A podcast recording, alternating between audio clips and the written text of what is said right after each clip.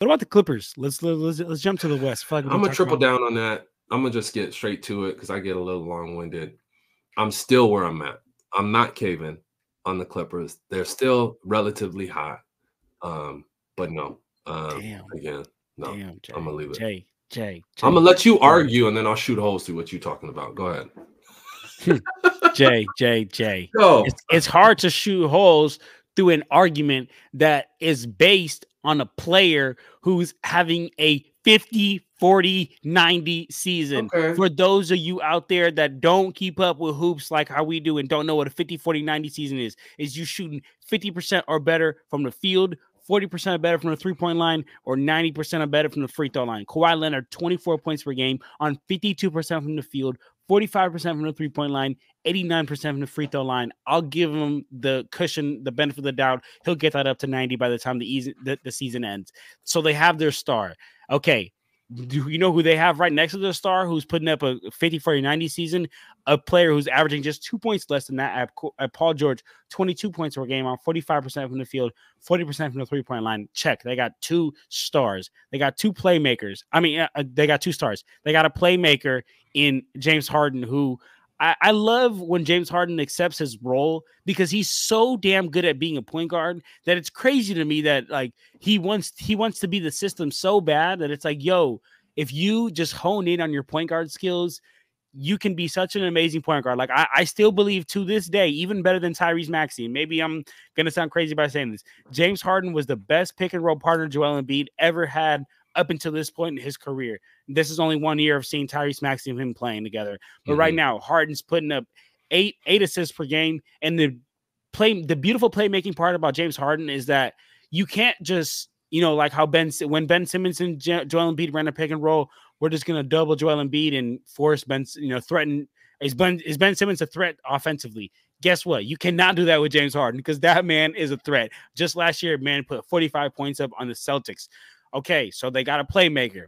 Shooters. They are a top four team in the league in both field goal percentage and three point percentage, shooting 39% from the field, uh, from, shooting 49% from the field and 39% from the three point line.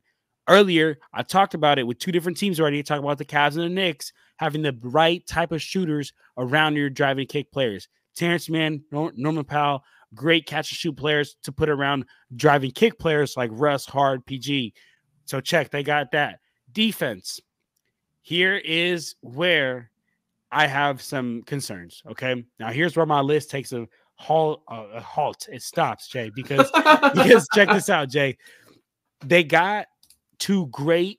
I mean, there was one point in this league where there was no question, a shadow of a doubt, that Kawhi Leonard and Paul George were the best two way players in this league.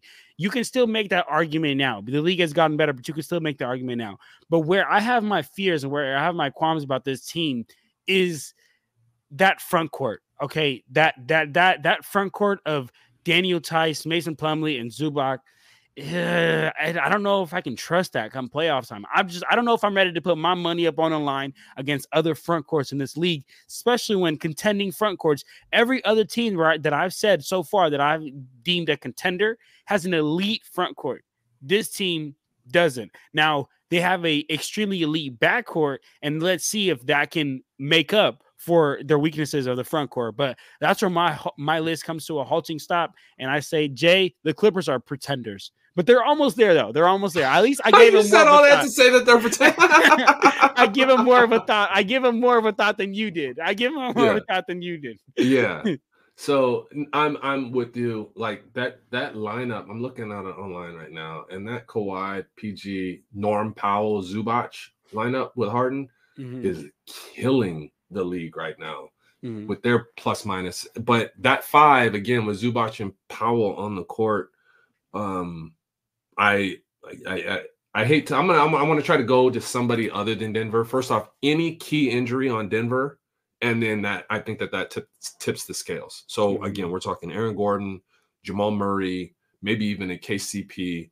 Any one of them go down, and I kind of have to reevaluate whether I think Jokic is still single-handedly overpowering enough with the Clippers firing on all cylinders. But firing on all cylinders for the Clippers is my fundamental issue with them, right? It's it's it's Kawhi Leonard not getting hurt. It's James Harden not clamming up.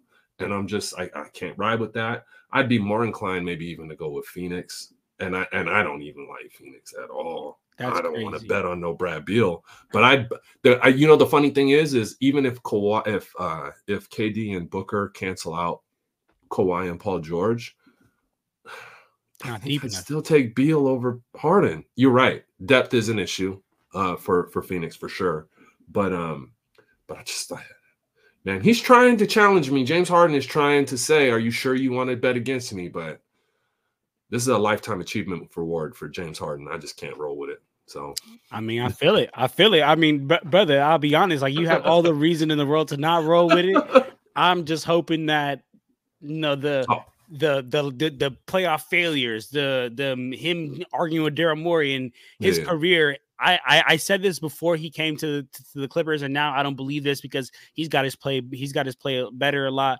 But if this Clipper situation didn't work out, like I don't know what team really would have took James Harden because there know, wouldn't there wasn't going to be one, and that's what's going to make his contract situation so crazy. Like there are, I mean, that's a whole five minute, ten minute segment right there on the spot because there's so many little machinations of which way it could go with James Harden, and all of it's going to be really be predicated on how does the season end.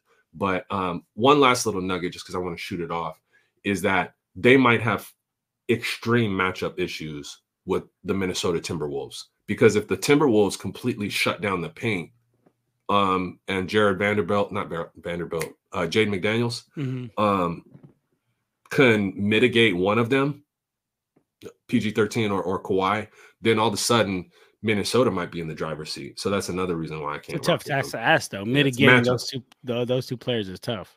Yeah. So we'll All right. All right, Jay. I like that. I like that. Giving Minnesota some love, man. I know uh, one of our recent matchups. videos here. I know. Yeah, I was dogging them out. I was dogging them out. But matchups though, and and yeah, matchups. I'm I like them against the Clippers.